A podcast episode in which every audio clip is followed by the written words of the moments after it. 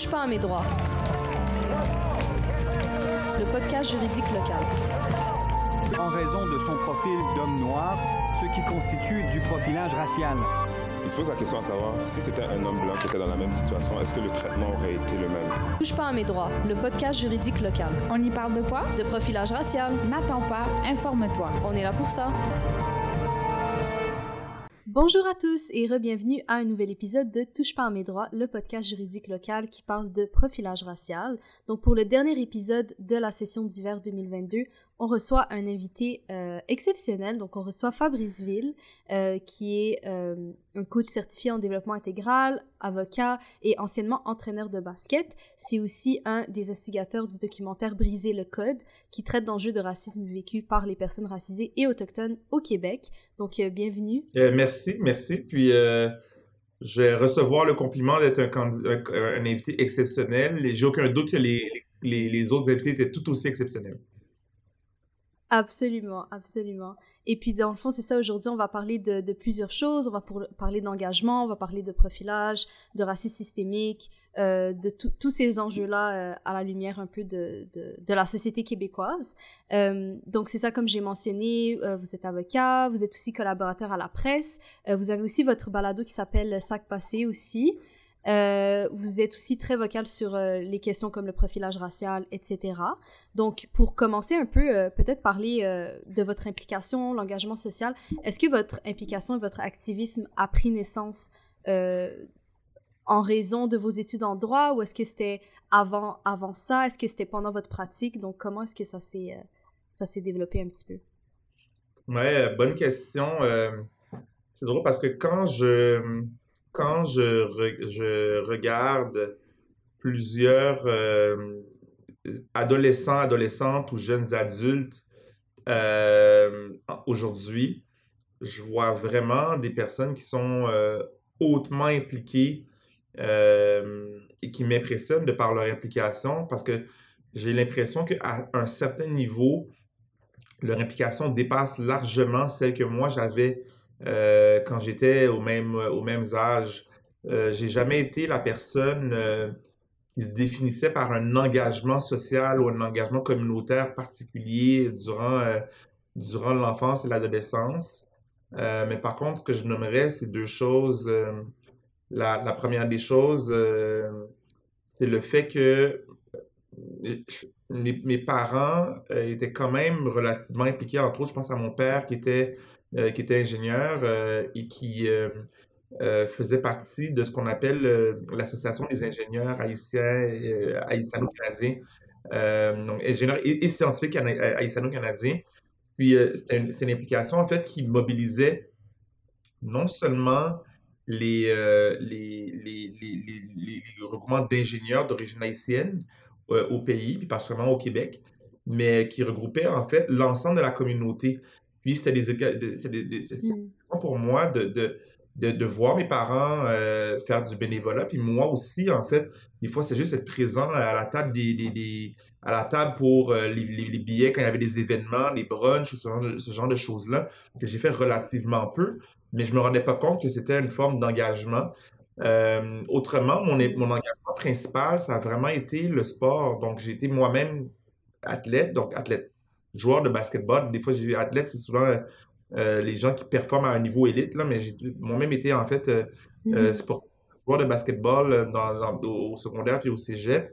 Et j'ai été coach, donc le, le, le, le fameux donc, le rôle de coach, ça a été une implication, pas au sens activiste, mais vraiment une implication quand même de veiller à m'impliquer auprès de, de, jeunes dans leur, dans leur apprentissage, dans leur développement, euh, ce qui m'a mené à devenir moniteur de camp aussi. Dans les années 2000, j'ai été moniteur de camp euh, pendant trois ans auprès de Jeunes de la Pointe-Saint-Charles. Donc, c'est un camp qu'on offrait en Outaouais, en nature, mais au service de Jeunes de la Pointe-Saint-Charles.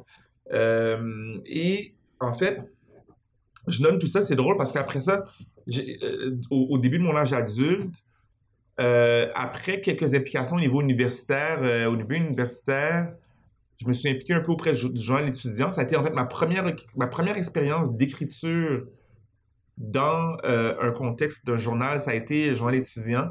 J'écrivais des chroniques sur euh, le, pas très sérieuses en fait, assez euh, euh, humoristique sur le milieu étudiant, des observations que je faisais. Et... Le journal de l'Université de Montréal, de, de, de, la faculté de droit? Oui, exactement. Le Pigeon. Dissident. Ouais, Ça a été donc de, mm -hmm. en 2000 de 2003 à 2006, j'écrivais une fois de temps en temps euh, dans le Pigeon Dissident. Donc, bien sûr, les gens qui nous écoutent connaissent peut-être. Euh, mm -hmm. et, mm-hmm. et, là, j'ai nué à différentes choses. Puis après, bon, je me suis impliqué sur, également dans un comité sur le droit du sport euh, euh qui, qui, que, en fait, que j'ai participé à créer dans le contexte de, de, de, de l'université. Puis, euh, dans, au début de ma carrière, en fait, d'avocat, j'ai surtout été impliqué euh, je cherchais les applications pour Haïti, en fait, particulièrement parce que, euh, bon, il y, avait la jeune chambre de commerce haïtienne qui était pas tant au service d'Haïti, mais qui était en fait le soutien de la communauté haïtienne ici. C'est une plateforme de réseautage beaucoup, euh, de réseautage beaucoup pour les jeunes professionnels et entrepreneurs d'origine haïtienne. Et en 2010, quand a eu lieu le tremblement de terre en Haïti, euh, qui a fait en fait beaucoup de, de, de, de, décès. Ça a été mon intention en fait de voir où étaient les moments où, à partir de Montréal, ou les lieux où à, à partir de Montréal, je pourrais m'impliquer. Euh, donc, quand je parle de tout ça, ce qui me vient à l'esprit, bien sûr, pour Trois Points, fait partie de ma vie. Organisme qui a été fondé il y a maintenant aujourd'hui 10 ans, euh, qui est en, en, fait un organisme qui est vraiment d'abord et avant tout un organisme d'intervention sur le terrain auprès des coachs et des jeunes. Euh, ce sont ces expériences-là qui ont particulièrement informé mes réflexions sur les inégalités et qui ont nourri ce qui est aujourd'hui okay. peut-être un peu plus de la forme de l'activisme. Euh, donc, j'ai, et moi, je vois des adolescents et des adolescentes aujourd'hui, à l'âge de 12, 13, 14 ans, avoir un esprit euh, vraiment plus militant et, on les voit entre autres par, la technologie qui était moins accessible à, l'époque où moi j'avais le même âge. Ils ont une conscience sociale beaucoup plus développée que euh, ce que j'avais au même âge. Mais le fait de m'impliquer directement sur le terrain et d'être curieux par rapport à ces choses-là, je pense que c'est ce qui a fait en sorte que je me suis intéressé à comment les dynamiques d'un système ou de différents systèmes influencent la vie de tout le monde sur le terrain mais c'est pas quelque chose qui était inné chez moi, loin, loin, loin de là. Euh, mon, mon, mm. mon, mon, implication première ou mes, le corps de mes implications, ça a beaucoup été apprendre à des jeunes dans comment, comment lancer des ballons. Euh, mais à partir de là, comment ça s'est développé par la suite, en fait. Mm -hmm. Donc, c'est quelque chose un peu qui s'est cultivé aussi avec le temps et avec, euh, avec vos expériences. Je pense que oui. Je pense que oui. On peut se tutoyer en passant. Hein? Je, je, je, je OK. Je... on peut se tutoyer. Euh, ben, je pense que oui. Il, il, puis je, pour moi, euh, ça fait en sorte que euh, dans ma vie, à tout le moins, j'essaie de parler des enjeux qui nous concernent, les grands enjeux de société, mais à partir d'une place qui est connectée à des expériences vécues concrètement sur le terrain. Euh, c'est pas mal cet, cet élément-là, ouais. Absolument. Puis je pense que c'est vraiment intéressant de mentionner aussi qu'avec euh, l'avènement des, des réseaux sociaux, ben, ça fait en sorte que les jeunes, ils ont tellement accès à des plateformes, à des pages, euh, ils peuvent découvrir des organismes communautaires, ils peuvent découvrir euh, toutes sortes de personnes qui peuvent les pousser à justement être un peu plus un peu plus militant, un peu plus activiste à un jeune âge. Donc, Tout à fait. Puis c'est drôle parce que je, je parlais à euh, J'étais sur un panel récemment et il y a la chroniqueuse Aurélie Langto euh, qui, euh, qui mentionnait que oui, c'est une bonne chose d'ailleurs, les réseaux sociaux, parce que ça permet de véhiculer des messages, ça permet de, de, de, propager en fait rapidement des messages qui autrement ne se partageraient pas. Donc il y a une communication qui facilite en fait le mouv certains mouvements. La viralité se trouve non seulement quand on, on va avoir des, des, vidéos humoristiques, mais ça, les messages sociaux, des, hashtags, euh, euh, comme on en a vu euh, par rapport à un ensemble de mouvements, prennent naissance souvent sur, dans les réseaux sociaux. Et en même temps, ce qu'Aurélie mentionnait, c'était le fait que il y a quand même une nécessité de s'organiser hors la sphère numérique pour vraiment se structurer, se parler de qu'est-ce qu'on monte en, met en place comme projet. Donc, c'est un peu une combinaison des deux qui me semble aussi euh, pertinente. Absolument. Puis justement, en, parlant un peu d'engagement, euh, on va aussi mentionner un peu l'engagement qui est en lien avec euh, le racisme systémique, le profilage racial, comme c'est un podcast qui discute de profilage racial. Donc, vous avez réalisé différentes œuvres. Ah oui, on peut se tutoyer, je m'excuse. sur la lutte contre la discrimination, des applications sociales au sein de différents organismes, dont la clinique juridique de Saint-Michel, de par notre marathon sur le profilage racial. Euh, puis, donc, c'est ça. Est-ce que, justement, est-ce que vous considérez un petit peu comme euh, un, porte-parole un peu du mouvement euh, antiraciste au sein de la société québécoise, montréalaise, ou est-ce que, est-ce que vous trouvez que c'est un, un titre un peu trop, un peu trop lourd? Ouais, ben, c'est un titre. c'est un titre que je souhaite pas revendiquer, disons, disons-le comme ça.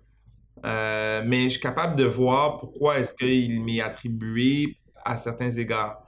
Ce que je veux dire, euh, c'est que le, le, si, on prend, en fait des éléments d'historique euh, de, des récentes années, j'écris j'ai commencé à écrire au devoir en 2016, donc de 2016 à 2018.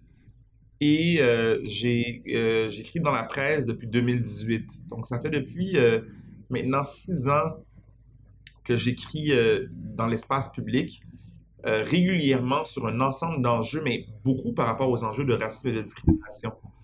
à une période où, à une période où, depuis, en fait, depuis une période où il y avait relativement peu d'intérêt par rapport à ces questions-là. Donc, euh, euh, en 2016, en 2017, en 2000, il y a eu quelques vagues par rapport à certains enjeux, dépendamment des, phénomènes de société, mais l'intérêt collectif sur ces enjeux-là était relativement minime comparativement à où est-ce qu'on en est aujourd'hui.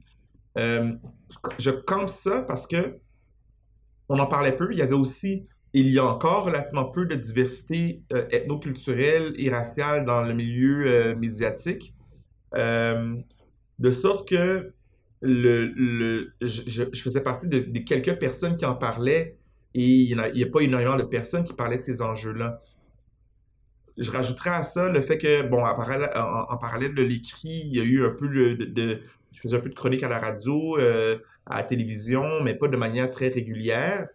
Et et, juste avant la pandémie, euh, donc on parle de janvier 2020, euh, et, est sorti le, documentaire Briser le code, dont je suis un des instigateurs, qui parle justement, dont tu mentionnais en introduction, euh, la, situation des, certains enjeux relatifs aux, personnes racisées autochtones à Montréal. Bien, Briser le code a quand même suscité un certain intérêt. Et c'était un des rares documentaires qui parlait de ces enjeux-là. et là, on parle uniquement de, de 2020. Aujourd'hui, je pense qu'on regarderait le documentaire, on dirait, ben oui, c'est la norme, il faudrait en parler, mais c'était même pas gagné uniquement en janvier 2020. Et le, malheureux décès de Joyce Floyd, suivi du décès de Joyce Echaquan dans des circonstances euh, inacceptables, a généré une ouverture et un engouement sans nom à parler de ces choses-là. Mais dans ce contexte-là, ce qui est arrivé, en fait, c'est euh, ce en fait, c'est le, le, fait que euh, il y avait une anémie de personnes qui, qui, étaient connues des médias. Donc, il y a eu un effet tourbillon, en fait, de, de demandes dans l'espace médiatique. Donc, en l'espace de quelques semaines, j'avais une présence dans l'espace public, mais ça a été une surprésence euh, rapidement combinée aux réseaux sociaux. Puis ce, ce, ce, ce phénomène-là fait en sorte que, de un, les médias aiment les porte-paroles. Donc, ils vont, vont, vouloir trouver leur mm. personne parler de certaines choses et je pense que c'est un, un, enjeu, c'est un défi et je peux pas nier le, le fait que j'ai été et je, je, crois être encore une personne qu'on appelle souvent et des fois même un peu trop souvent par rapport à certaines questions. Euh, et de deux, en, en, nommant ça et en sachant que euh, je souhaiterais en fait une plus grande diversité des voix dans les médias. C'est ça que moi, je ne revendique pas le rôle de porte-parole, mais je suis bien conscient de la responsabilité de quand je suis à l'écran, qu'il n'y en a pas nécessairement beaucoup qui l'ont. Donc, à la fois que, que je ne revendique pas la, tribu, je peux reconnaître que pour plusieurs personnes qui n'ont pas une tribune dans l'espace médiatique traditionnel, ben, ce que je dis peut euh, être représentatif ou non de ce que certaines personnes souhaiteraient dire par rapport à certains Mhm. enjeux. Longue réponse, mais euh, je- euh, importante. Oui, absolument. Puis je pense que plus, euh, plus on peut avoir de diversité euh, dans le discours, plus on peut avoir de personnes présentes dans, dans l'espace public, puis mieux ça sera. Donc, euh, donc je pense que Oui. c'est important de le mentionner. Puis justement, vous, vous avez mentionné le documentaire Briser le code. Est-ce est-ce que tu peux nous expliquer un peu c'est quoi, qu'est-ce qu'on entend par le code, justement? Ouais. Ben, le code, en fait, euh, on y, on- c'est une définition qui, qui est euh, indirectement inspirée de la notion de code switching, euh, qui est le phénomène par lequel les personnes racisées, les personnes autochtones, les personnes noires vont euh, devoir changer de code de fonctionnement de manière à se fondre dans la majorité ou dans le dans un groupe dans un groupe dominant sans sans euh, euh, déranger. C'est comme ça qu'on l'a défini. Donc, on a travaillé très fort sur la définition qu'on voulait y attribuer. Je me souviens, c'était intéressant comme, comme travail.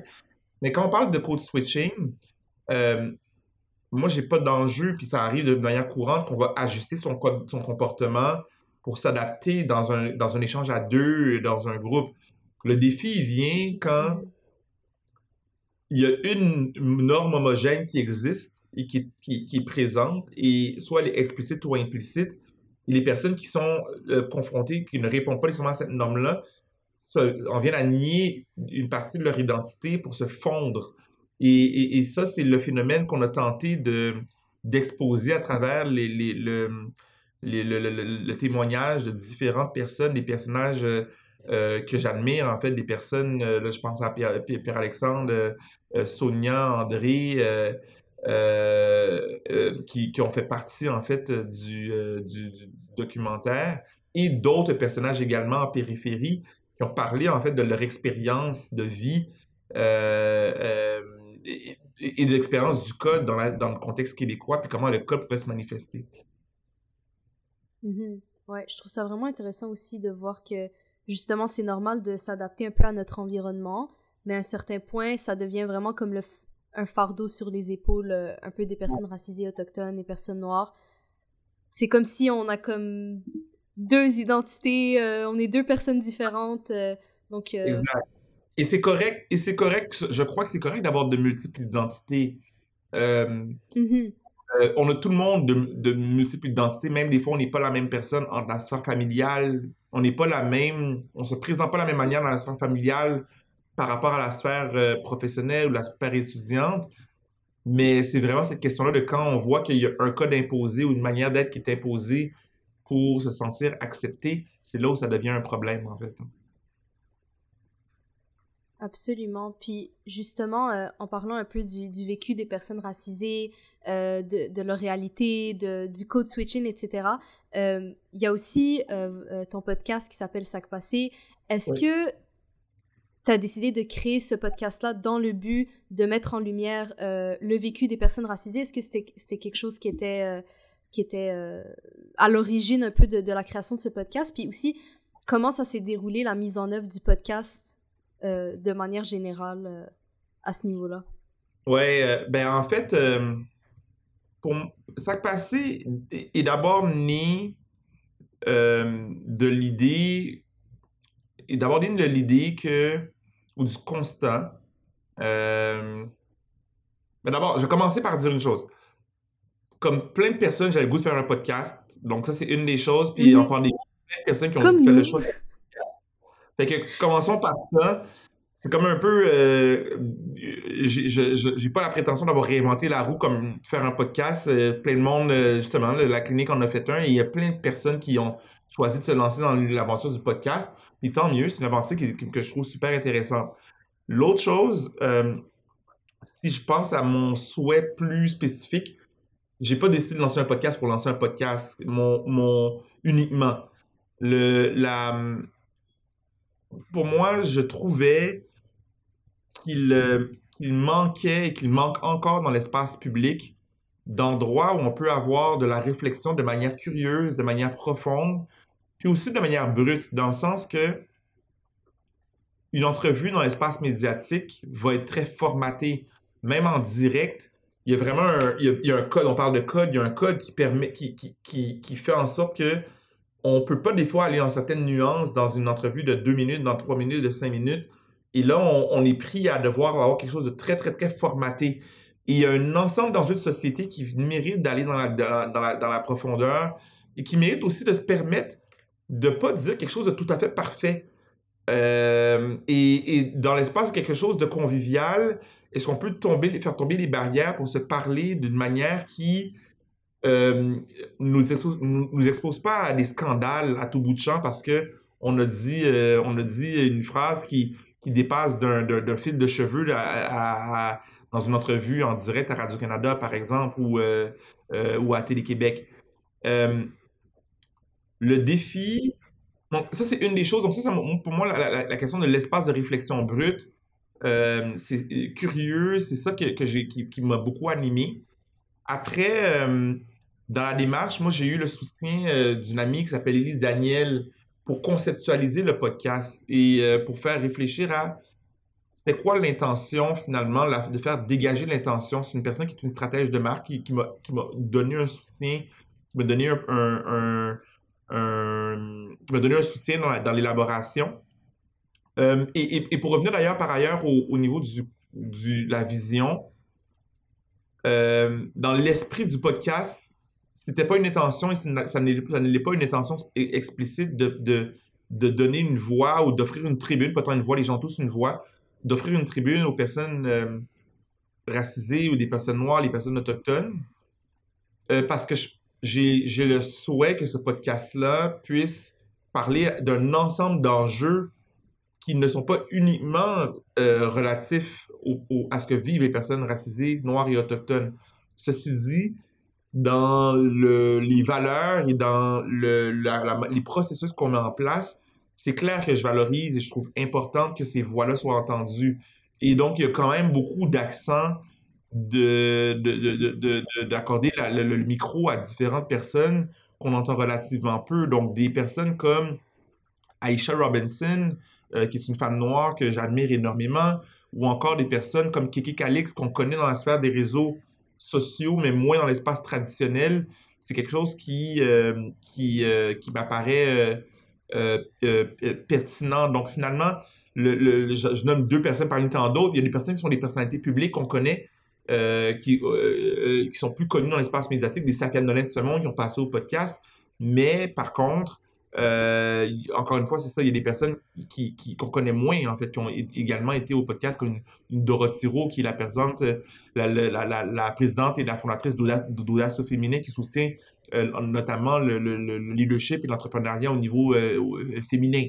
je conclurai en nommant le fait que le, podcast nécessite aussi un soutien technique.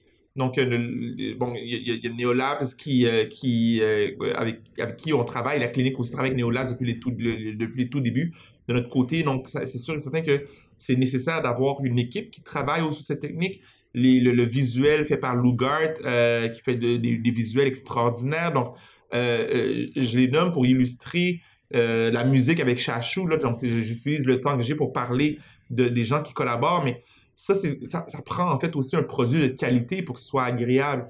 ça, moi, je pense que le, dans le design de ce podcast-là, euh, je, ne me cacherai pas non plus du fait que il est arrivé dans la dernière année d'avoir accès euh, à, à, des revenus qui m'ont permis aussi de pouvoir investir là-dedans. Euh, parce que le podcast aussi il mérite d'être, pour avoir un produit de qualité, il faut le payer. Et ça, c'en est un défi aujourd'hui de dire, OK, ben, comment est-ce que je le fais vivre pour pouvoir le financer? Et je suis en réflexion sur cette question-là présentement. Absolument. Puis, puis justement, est-ce qu'il y aurait... Euh... Oui, oui, absolument, oui, je suis juste...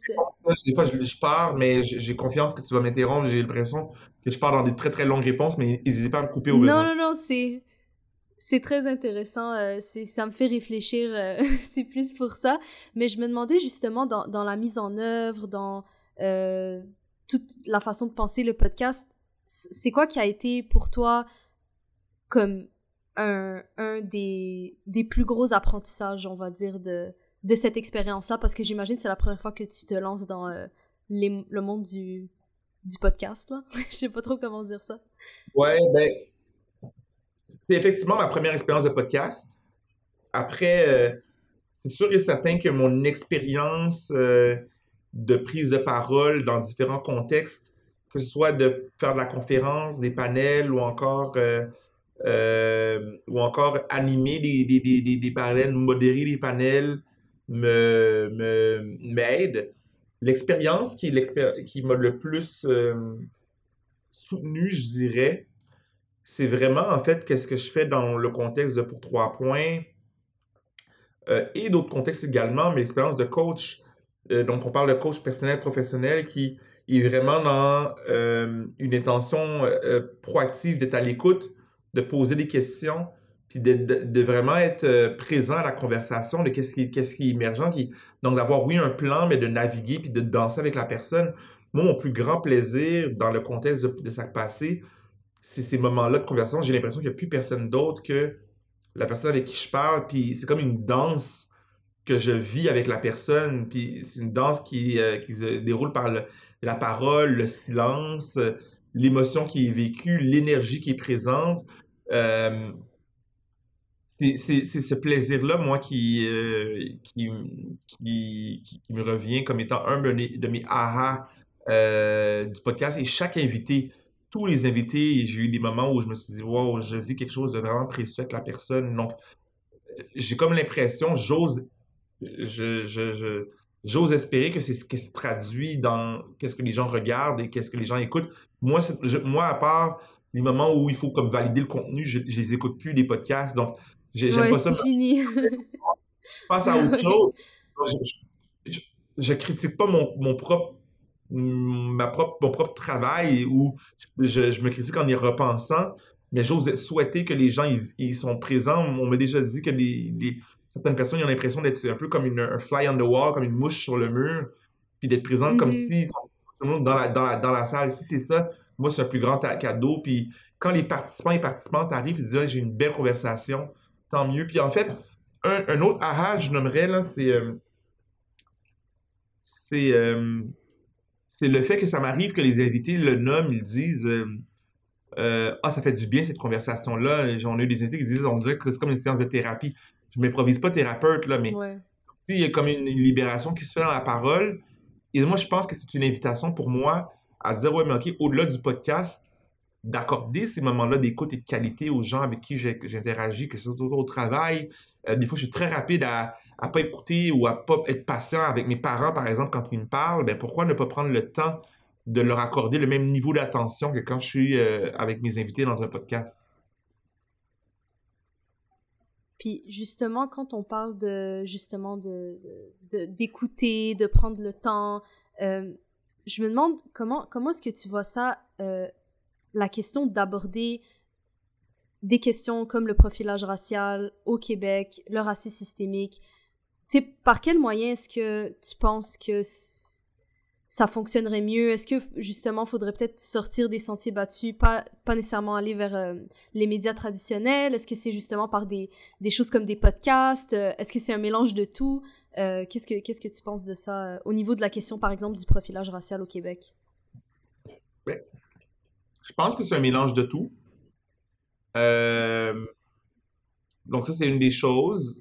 Je pense aussi que on peut forcer de constater en fait que euh, moi, je crois qu'il y a du progrès, même si le progrès n'est pas tout à fait perceptible à certains égards. Le simple fait que chaque semaine, on entend parler d'enjeux liés au racisme, pas uniquement quand il y a des scandales, mais on en parle régulièrement. Avant, avant c'était quasi inexistant. Là, il a comme, c'est normal que dans les mouvements sociaux, il y ait comme des, des, des avancées, des reculs, ce soit un peu, euh, euh, un peu euh, chaotique, je dirais. donc, mais il y a du progrès minimalement au niveau de l'opinion publique, ou de la pensée. Après, ça, va se décliner, ça doit se décliner dans les structures, etc. Donc, des, programmes très concrets, mais la, pensée collective, elle, évolue selon moi. Puis je pense que une des choses, c'est le fait qu'on ne contrôle pas malheureusement, tous les facteurs qui vont générer ces changements-là, on, on, on référait ne serait-ce que le, le, soulèvement suite au décès de George Floyd, ben, ce serait pas arrivé s'il n'y avait pas eu de pandémie, selon moi. Ben, c'est l'interaction de toutes ces choses-là qu'on ne contrôle pas qui génère ces situations-là. Mais il faut être prêt quand ces choses-là arrivent. Donc, s'il y a des individus et des groupes qui sont très proactifs, autant dans la sphère des médias traditionnels que les réseaux sociaux, à prendre parole et à, être impliqués, quand ces vagues-là arrivent, on peut la capter la vague et continuer à avancer. Et je pense qu'on est l'ensemble des différentes communautés qui subissent le racisme à différents égards en train, il y a des choses qui sont organisées, d'autres qui ne le sont pas. Et, je pense que cette, organisation-là qui se génère, elle est, euh, elle est essentielle. L'autre chose, euh, l'autre chose, euh, c'est que quand on, parle des réseaux sociaux, de plus en plus, on voit le pouvoir des réseaux sociaux parce que les, réseaux traditionnels, euh, les médias traditionnels, qui laissent dans leur structure relativement peu de place encore, même s'il y a de l'évolution au niveau d'une diversité sur tous ces angles, par rapport à tous les sujets maintenant, souvent, elle, les réseaux sociaux, en fait, nourrissent les, les médias traditionnels. Euh, sur mon podcast, j'ai reçu Manal Drissi qui, qui, qui, le nommait. TikTok, Instagram sont devenus les sources pour maintenant de, euh, euh, euh, influencer les médias dans les choix d'articles qu'ils vont couvrir. Donc, les personnes qui, mm-hmm. les personnes qui veulent s'exprimer sur ces questions-là, c'est une évidence que de se saisir de ces, de, de, des tribunes est essentiel. Maintenant, moi, je pense que ça demeure pertinent de le faire avec, avec intégrité, de le faire avec rigueur, les réseaux sociaux ne nous imposent pas une rigueur journalistique, mais, mais quand on prend parole sur ces questions-là, je pense que c'est important de se, de se, donner en fait une éthique de comment on, communique. Un autre défi par rapport à ça, c'est le fait que les algorithmes ne sont pas faits non plus pour la nuance, donc ils sont faits pour attirer mmh, aussi ouais. Mais moi, moi, j'ai une préférence à ce que, oui, d'avoir des messages qui captent l'attention, mais à condition que ce soit des messages qui demeurent rigoureux dans leur pensée, parce que un message rigoureux dans la pensée permet de construire des débats solides. Et si on est dans la viralité strictement, sans nécessairement avoir une profondeur, on ne rend peut-être pas nécessairement service, en fait, à la construction d'une compréhension commune de où on veut s'en aller. Mm-hmm. Puis on peut facilement aussi tomber dans des chambres d'écho, euh, puis tomber dans du contenu qui comme confirme un peu ce qu'on pense tout, tout le temps, puis jamais sortir. Aussi, aussi, aussi. Puis euh, peut-être par rapport à la question du profilage racial spécifiquement, euh, c'est sûr et certain que c'est important que les gens continuent à documenter puis à partager qu'est-ce qu'elles vivent euh, par rapport aux, différentes situations parce que ce sont ces situations-là, quand on les voit, quand elles sont filmées, quand elles sont, quand on les prend, quand être sont documentées, elles, elles, sont, elles, elles, elles, font parler. Moi, je, c'est pour savoir aussi, euh, être informé sur qu'est-ce qui peut se passer dans les sphères, comme par exemple les milieux policiers, ça crée aussi une énorme pression euh, sur ces corps-là. Et loin de moi l'idée ici de déresponsabiliser les corps policiers. Euh, et je pense que ça fait quoi qu'est-ce que je disais un peu plus tôt, c'est de continuer à, à dénoncer, et continuer à dénoncer quand, on, quand, quand il y a effectivement des situations qu'on trouve injustes. Euh, euh, et force étant, force était, les réseaux sociaux en fait mobilisent tout le monde. Ça, c'en est un défi. Mais il, existe par, par, par, contre des situations où des fois on va peut-être créer au profilage et c'est peut-être pas tout à fait du profilage. Donc il y a quand même des débordements. Puis dans tout ce brouhaha-là, ça crée de la pression pour les institutions. Mais moi, j'ai une préférence qu'il y ait des débordements et qu'on gère après ça de manière euh, structuré dans les institutions, comment est-ce qu'on en parle, que de tuer la voix des individus. Mm-hmm. Mm-hmm. Absolument. Puis justement, euh, on, a aussi pris connaissance de l'ouvrage 11 euh, brefs essais contre le racisme pour une lutte systémique, euh, donc, dont vous êtes co-auteur. puis justement, ça, ça, ça, définit, ça éclaire le, le terme de, de, racisme systémique.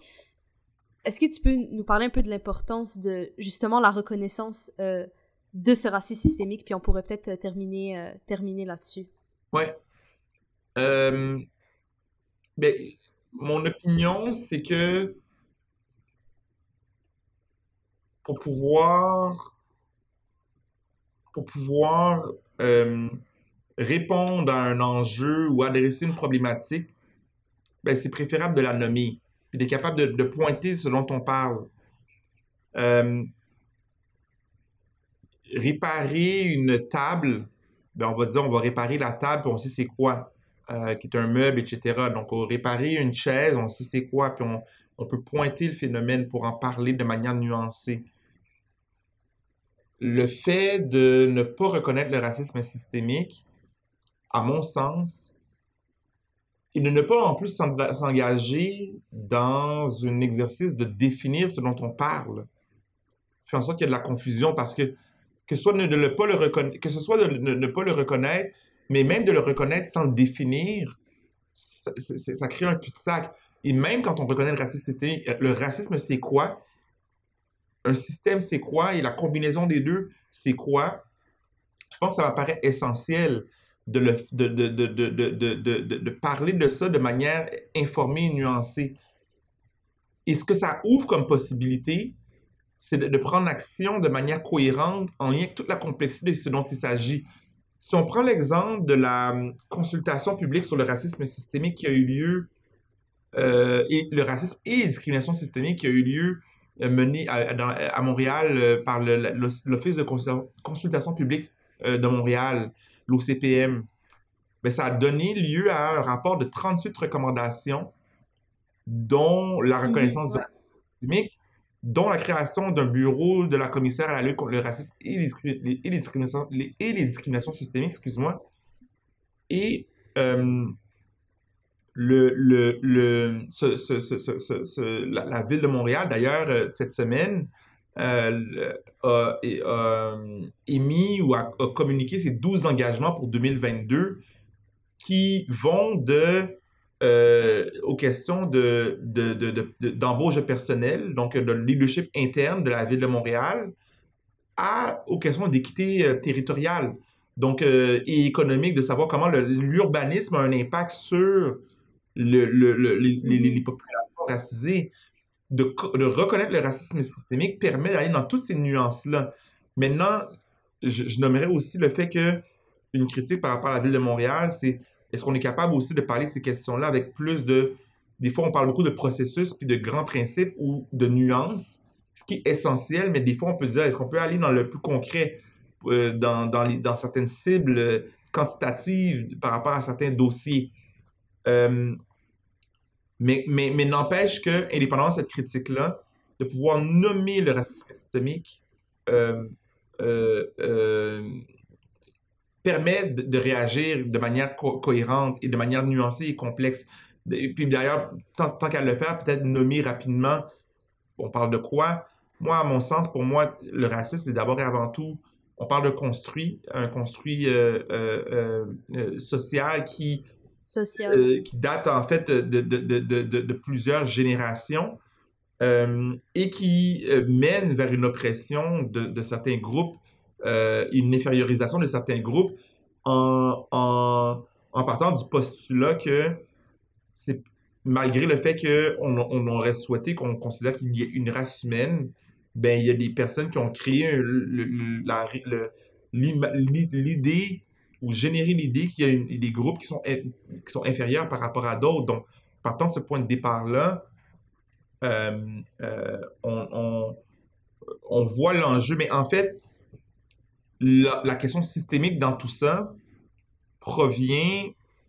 euh, et là, il faut parler de c'est quoi un système. Et le- la définition très simple que j'offrirais, c'est le fonctionnement des choses dans un périmètre donné. Donc, il existe un système digestif, comme il existe, il existe un système forestier, comme il existe le, le système municipal. Donc, chaque fois qu'on prend un périmètre, on prend tout ce qui fonctionne dans ce périmètre-là, c'est ça un système. Et l'ensemble des dynamiques personnelles, interpersonnelles, les comportements qu'on a, les, les- structures qu'on met en place, les cultures, c'est éminemment complexe. Donc, quand on parle de racisme systémique, c'est toutes les ramifications nuancées de ces phénomènes-là qui fonctionnent de manière organisée, désorganisée. Mais c'est anxiogène, en fait, d'en parler comme ça parce qu'on se dit, OK, comment on va l'adresser, le problème? Mais il ne peut pas avoir une seule solution. Et c'est, je pense, là Mhm. aussi la- le piège ou le- la réticence que certaines personnes pourraient peut-être avoir de dire, My God, on ne veut pas s'embarquer là-dedans. Mais on le fait par rapport à un ensemble d'enjeux. Des fois, il faut, il faut confronter les enjeux de manière multifacette. Et le racisme, pour moi, c'est nécessaire de le faire de cette façon-là. Sinon, on va toujours, en fait, euh, réduire ce que c'est puis avoir des solutions qui sont en surface. Exactement. C'est comme euh, mettre un band-aid sur une plaie ouverte. C'est pas ça qui va, qui va nous aider euh, à régler Exact. le problème. Ouais, absolument. Ben, sur ces mots, euh, je tiens à te remercier pour, euh, pour l'entretien. C'était super, super intéressant. Puis je pense que ça nous donne des petites pistes de réflexion euh, en tant que, que société sur comment aborder ces questions-là et euh, justement l'importance de nommer les choses. Aussi, apporter la nuance que systémique et systématique, ce n'est pas la même chose. Donc peut-être euh, comprendre que systémique, euh, ça veut pas dire que tout le monde est raciste tout le temps. Euh, c'est pas ça qu'on est en train de dire mais vraiment de comprendre la complexité euh, des systèmes et des interactions euh, sociales là, de manière générale. Donc, euh, merci beaucoup d'avoir euh, fait un petit tour euh, au podcast de la clinique et euh, au plaisir euh, de suivre un peu vos, euh, vos futurs projets. Présenté par la clinique juridique de Saint-Michel, en collaboration avec le Forum Jeunesse de Saint-Michel Neolabs, la ville de Montréal, et en partenariat avec les Alliances pour la solidarité et le ministère du Travail, de l'Emploi et de la Solidarité sociale.